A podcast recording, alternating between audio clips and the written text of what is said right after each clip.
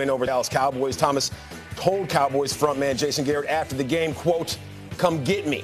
His former teammate Cliff Avril was asked about the bold move a little bit earlier this week.